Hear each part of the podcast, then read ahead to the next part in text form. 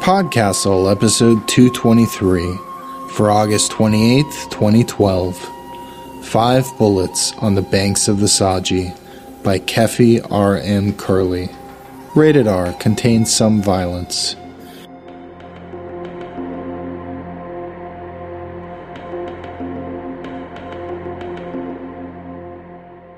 Hello, and welcome to Podcastle. I'm Anna Schwind, co editor, and I want to talk to you for a minute about your elementary or middle school history class. Do you remember when you first heard of the four great river valley civilizations? I know that for most of you, it's probably been a while, but can you name any of them? Did you get all four? These civilizations all developed independently around 5,000 years ago along the banks of rivers. They were first attempts at urbanization and encompassed all sorts of technological advances that lifted us out of the nomadic and agrarian lifestyles we'd held fast to in the Neolithic. Between two rivers in Mesopotamia, we got the wheel, cuneiform, and a code of laws. On the shores of the Nile, we got geometry, sophisticated calendars, and hieroglyphics. The Indus Valley gave us plumbing, an early mathematics which measured with great precision and let us think about large numbers, and a mysterious script we still haven't deciphered. And along the yellow clay banks of the Huang He, we got pictograms the idea of written history, and the compass. All of these civilizations also gave us grand monuments, some of which stand unparalleled to this day. So, what is it about rivers that so inspired humanity to discovery and greatness? The river both brings and takes away. It makes travel and trade easier. It can flood, scouring and clearing, creating a new start. But it can also sustain year over year without destruction.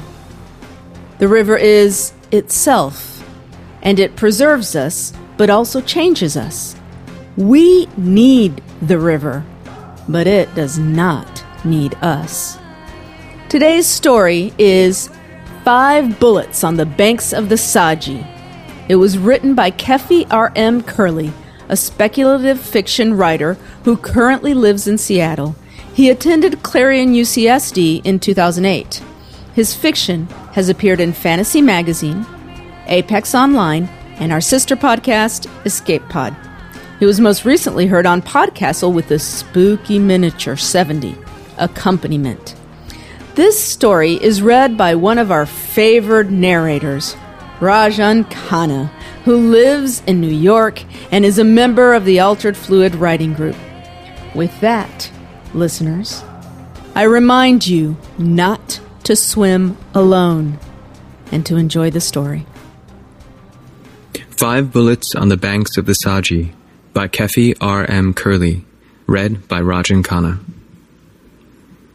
My city is at the fork of two rivers, where the Sadji, river of my people, flows into the Koretl, a river that brings the rest of the world to us, brings empire to us, brings new spices and fabrics and magics to us, and flows away with our old selves, shed like snakeskin on the banks. Sadji water runs thick with silt. It is the same red brown as clay, and the four unripe cocoa beans that my younger brother, Najee, brought back to us from the north. Najee is dead now, dead of five bullets, one for each of the northern houses, the past due payment earned by traders. The Koretl is a deep and sodden green, the color of glaciers tempered by the additions of a hundred southern rivers, each devoured by the hungry waters until they run as one. My older brother, Aisha, said the color of it was more beautiful than the Sadji. He is also dead now, having caught a fever from the sick men he tended. And now I am the last surviving brother, too violent to heal and too soft to fight, fishing from Sadji's waters with my hands gone calloused from the nets. I wake early, I sleep earlier still, and the list of things I pretend not to hear in the night has grown as long and tangled as river weeds. They stood in my doorway hours after curfew. The woman was tall and red haired like the people of the Corettle, and the man she supported on her shoulder was sickly gray with pain. I recognized him, which was the only reason I didn't slam the door in their faces. The woman said, I am Aedi, and this is Jarede. We knew your brother. Inside. I forced the command through my constricted throat. I didn't have to ask which brother they meant. Najeh's battle had found me again. Put him on the bed. A stiff breeze blew fresh river stink and the chemical charcoal smell of a building burning somewhere in the city.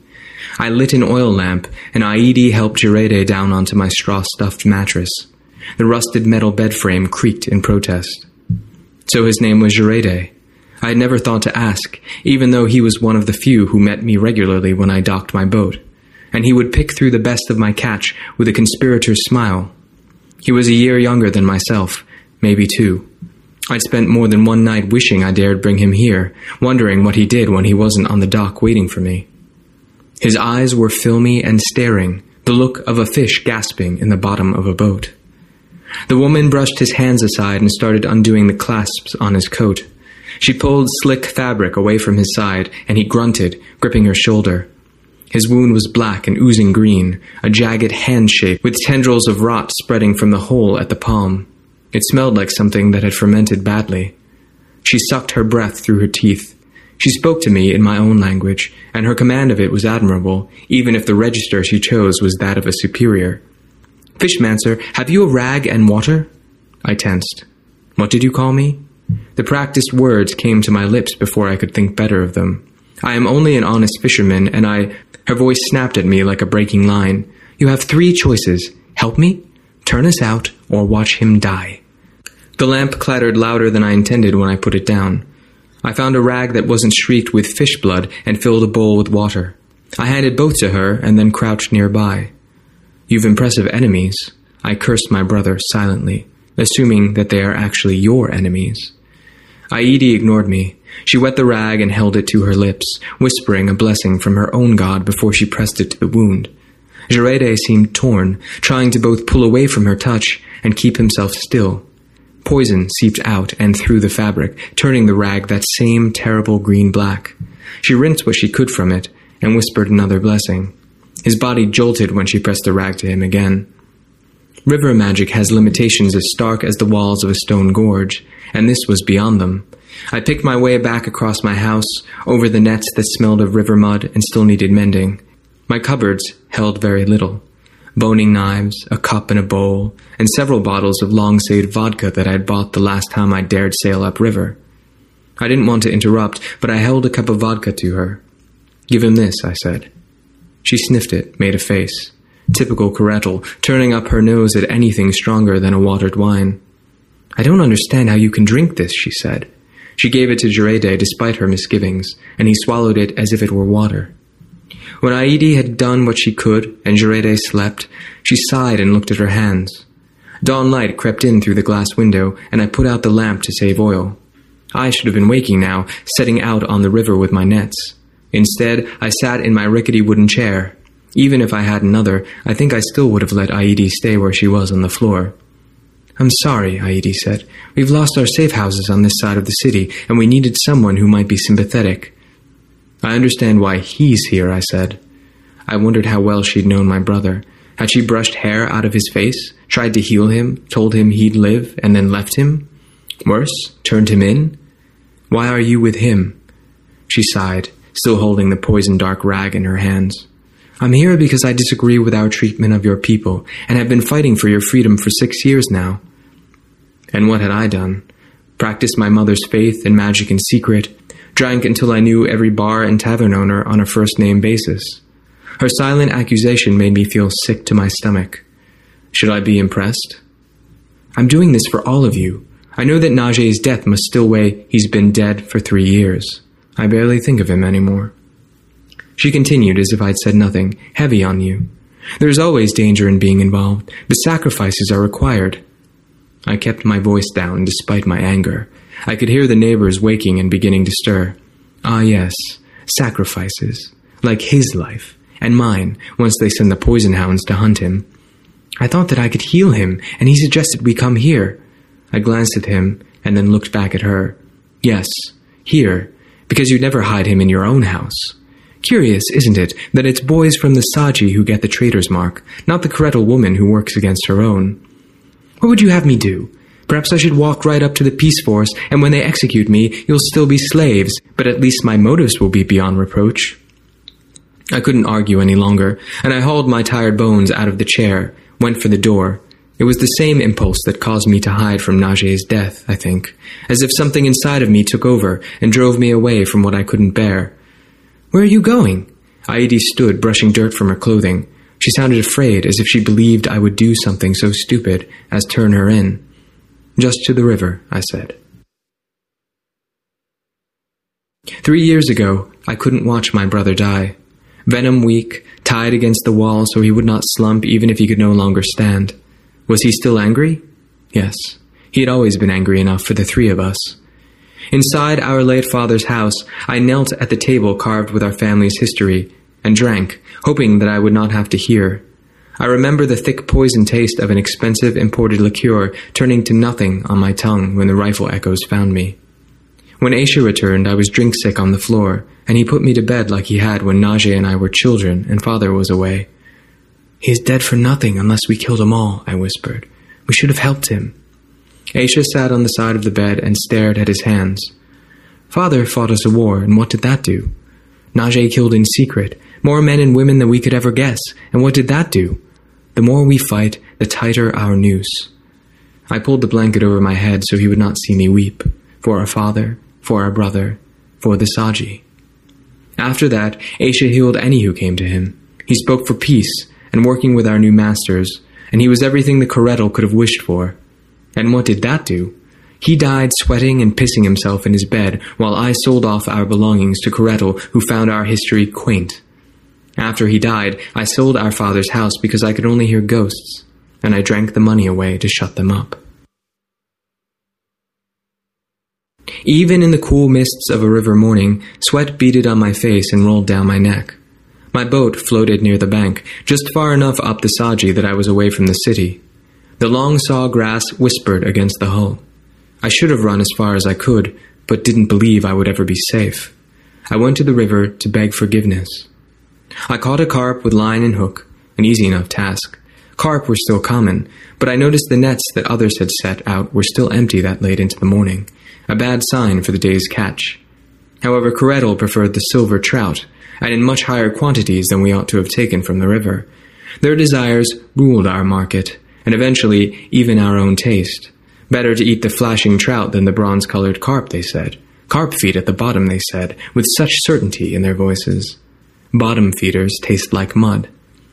Yes, carp in the Sadji taste of the Sadji, like home. For luck, I leaned over the side and scooped a handful of water. The silt began to settle out almost immediately, coating my hand in fine particles. I took it into my mouth and rolled it over my tongue, the familiar mineral taste a reminder that the river, my beautiful forgotten god, was all I had. I crouched in the bottom of my boat and slid my knife over the fish, scaling it. I asked the river what I should do, and what would become of me, letting the scales land in the pattern of my fate. Reading fish scales was never my best talent, and my mother, who had taught me, had always clucked her tongue at my incompetence. I stared at the scales while sweat tickled my scalp. There was a pattern, but I couldn't understand it. I was aware of the river flowing under me, aware of the rocking of the boat, and of the river cold carp that lay in my arms. Perhaps the river had flowed away from us, tired of our years long neglect. Out of fear, we feigned ignorance of the old rituals, the old magic. We flowed into the empire of the five houses like the Sadji into the Korettal, silently. I slit the fish from tail to gills, pulling its sides apart. There, a thick green egg sac, a bad omen already. I offered the eggs to the river and rocked back on my heels as they sank under the boat. I closed my eyes for a moment, listening to the sound of water on wood, of my own breath and the wind flowing past my ears. I wondered if fish offered the bodies of drowned men to the sky. When I opened my eyes, the boat was surrounded by the yellow lips of a hundred carp, all gulping air and blowing bubbles. I dangled my hand in the opaque water, and the carp kissed my hand, sucked at my fingers in search of breadcrumbs, pressed against me with their flesh and scales and the barbels on the sides of their faces. I wept because the river remembered me. Through tears, the scales in the boat held meaning. Swim away. Fight. I tasted my fear even through the river silt in my mouth. I tied my boat and handed the clean carp to the dock owner as my payment. He grumbled at me, unwilling to admit that he had missed the taste of Sadji carp as much as I had, but I had no other catch to pay him with. He grudgingly accepted. I returned to find Jirede alone, and I was not surprised. Of course, Aidi had left him behind as soon as he had become an inconvenience. She said for certain you'd gone to turn us in for some silver, called me a fool. Every time he bought my fish, he had smiled a touch longer, and a touch more genuinely than anyone else. I crossed the room to him, watched him breathe as if it required conscious effort. What did you do? I asked, finally. Does it matter? he asked. Guilty? Innocent? Either way, once they realize that they don't have my body, they'll send the hounds to find me, and they'll put me up against the wall. You should go. There'll be a trial, I said, though that was no solace at all. Jirede laughed. Optimus. I shrugged. He shivered, and I covered him with another blanket, even though the weather was warm for spring. I sat on the edge of the bed. The bent and rusted metal of the frame was cold against the backs of my legs. I do not know how the poison hounds are made, nor do I understand how they are so easily able to sniff out the rot of their master's poison. They are green like the water of the Coretl, and their bodies are lean and dangerous, all muscle and claw, glass and gear. They will kill me too, whether I am here when they come for you, or they find me later, I said. After Najee, my family has a history. Once they figure out who I am, I'm dead. Did Aidi intend that as well? To hand them a likely scapegoat? Silence. I looked down at him, and his eyes were closed tightly, but I could tell from the sound of his breathing that he was not truly asleep, avoiding my question. There was no sound outside that seemed unusual, not yet. The old woman next door coughed hoarsely, alone during the day in her fallen down house as her grandchildren attended the free school. They were learning how to be civilized, and eventually they would never come home to her again.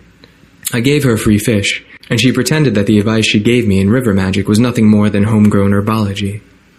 I heard stilt birds in the river, the low melodies they sing when sated, gorged on infant fish. The slamming and thuds across the street, sounds I am accustomed to. The man there drinks until he cannot stand straight, and then he imagines his dead sisters have returned from their education in the north, and he argues with their ghosts. I have not seen them in the three years I have lived here, but they send him enough money that he does not work. No, he only drinks, sometimes with me, most times alone, and he grows lean and hungry in his anger. Is this where the river has brought us? I wrote a pamphlet, Jirede said finally. That's all. They came with their poison darts, and they burned the printer's house. For words, for questions. I got out, even after they shot me through with the hound's draft poison, but all the others burned. But it was not for the pamphlet that the printer was burned, that Jirede and his associates were slaughtered. No, even those who were silent have been killed. Even those who were obedient have wasted away in a city that is no longer ours. Then, in the distance, I heard the first scream go up, starting the hunt.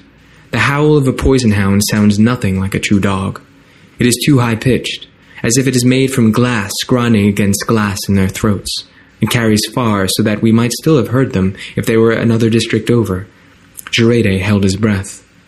I gathered the blankets from my chair in the corner, pulled the others off him, and his eyes snapped open. Come with me, I said. I am the last surviving brother, and I have had enough. He shook his head, and I crouched to put my arm under his shoulders. I pushed him to a sitting position, despite the sharp hiss he made when I bent him at the middle. You should go without me, he said. I won't. I pulled him to his feet, and he leaned on me as if his legs could take nothing of his weight. His breath came in little gasps, but he shuffled his feet the way I asked him to, and he didn't argue again. Nobody is so fond of death that they wish to wait for it in a half rotten shack that smells of fish and vodka. We shuffled into the sunlight. Chickens pecked at the dirt near my front door. They didn't even look up at us as I carried Jirede across the road. He tried to walk, but he was too weak. He whispered, Where do you think we can go? Nobody can run from them.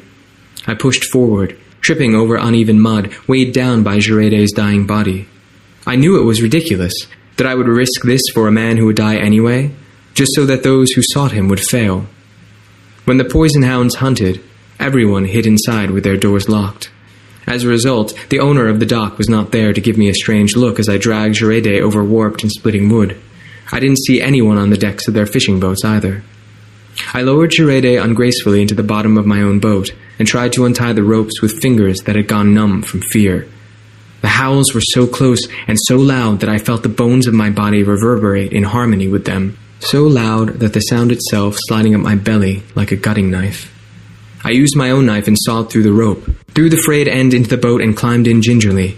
I moved Jerede to the bow and took the bench for myself.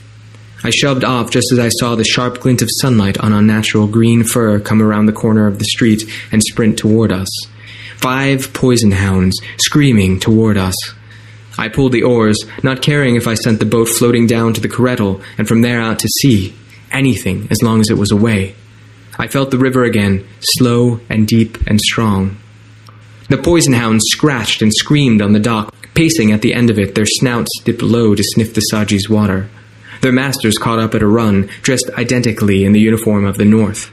They shouted commands, and the hounds leapt as one into the river, swimming at us like five green glass arrows. I rowed for the bend in the river.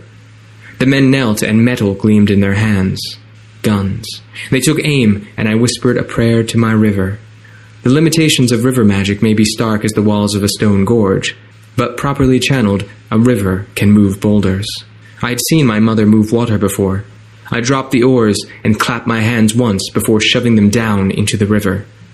I thought of everything that I had lost. I thought of five bullets piercing my heart. I thought of Jerede dead. Of the smallest fishing boat on the Sadji filled with two corpses, following the current to the sea. The water bowed under the force of my will. For an instant, I could not feel the water as separate from my hand, as if there was no difference between the Sadji and my flesh. An impossible wall of water formed, tall as a tree and so wide that I could see nothing around it. The wall stood for almost a minute while the current ceased to move. It felt as if the river held its breath with me. I felt the wall topple, sweeping away the dock so cleanly that there was nothing left. The wave carried the men and hounds past the mouth of the Sadji and into the Corettle. I collapsed against the bench in my boat, so tired that I thought seriously about just letting us float downriver to the Corettle. Jerede slumped where I'd sat him in the bow, the nets as his cushions. I will still die, he said. Maybe, I said. Maybe not. When I sat up, I realized that we were not alone. The river was so full of carp that I thought a man could cross the river on their backs. Thank you, I said, and they vanished as one, leaving us to find our own way. Maybe the Sadji will always flow where it is pointed, and always be nothing more than an addition to a larger river, overwhelmed in deep channels, lost. Or maybe the river of my people will jump her banks and carve a new route.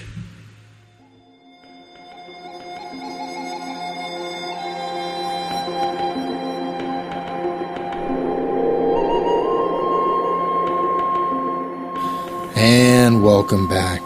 Mm, I love stories of rivers, stories of people rushing along with the currents, unsure how much control they have over the water, over their lives. Stories of redemption, of being washed clean and second chances, whether it's like the biblical story of Naaman washing away his leprosy, or Huck and Jim on a raft on the Mississippi. How unpredictable the rivers and life can be. I love how this story tied that in from the first paragraph all the way to the last sentence. Feedback this week is for the first two parter we've done here at Podcastle Ali Baba and the Forty Thieves, read by Steve Anderson. And since it was a single story split over two episodes, I think we'll go ahead and lump the feedback together here. Generally, people seem to enjoy this trip back to the Thousand and One Arabian Nights, although, after listening to part two, a lot of our listeners agreed Morgiana, Alibaba's slave, should have had her name somewhere in the title. Devoted 135 said, I just have to join in the chorus of Open Barley. You know, until that line, I had never connected the phrase open sesame and the sesame seed together, so it took me completely by surprise. Steve's narration was great, and my familiarity with the story gave me space to ponder how the word and used to mean if, how wherefore means why, and other fun word consonant changes that have taken place over the decades.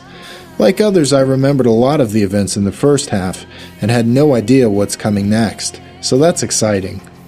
And Danuli said, Holy cow, part two was murderous, yet delightful? I can't say I've ever been aware of this conclusion to Alibaba's story, and agreed that it's really more Morgiana's tale. Surprising and morbidly fun. Also, generally speaking, people seem to be okay splitting episodes here at Podcastle every once in a while, as long as we don't overdo it. I get the impression it's even better with classic stories like Morgiana and the Forty Thieves. Well, thanks very much for those comments. Let us know what you thought of this week's episode by visiting us at forum.escapeartist.net. And if you like what we're doing, please consider visiting podcastle.org and making a donation. Every single cent goes to paying our authors and keeping our podcast running, so we can bring you the finest spices, magics, and fantasy fiction we can get our hands on. Thanks. And if you can't afford to donate, please blog, tweet, write a review on iTunes, or just tell a friend about us. They're not only like happy little gifts of appreciation for us, they help tell people who might not have heard about us all the good stuff they're missing. Thank you. That's our show for this week. We hope you enjoyed it.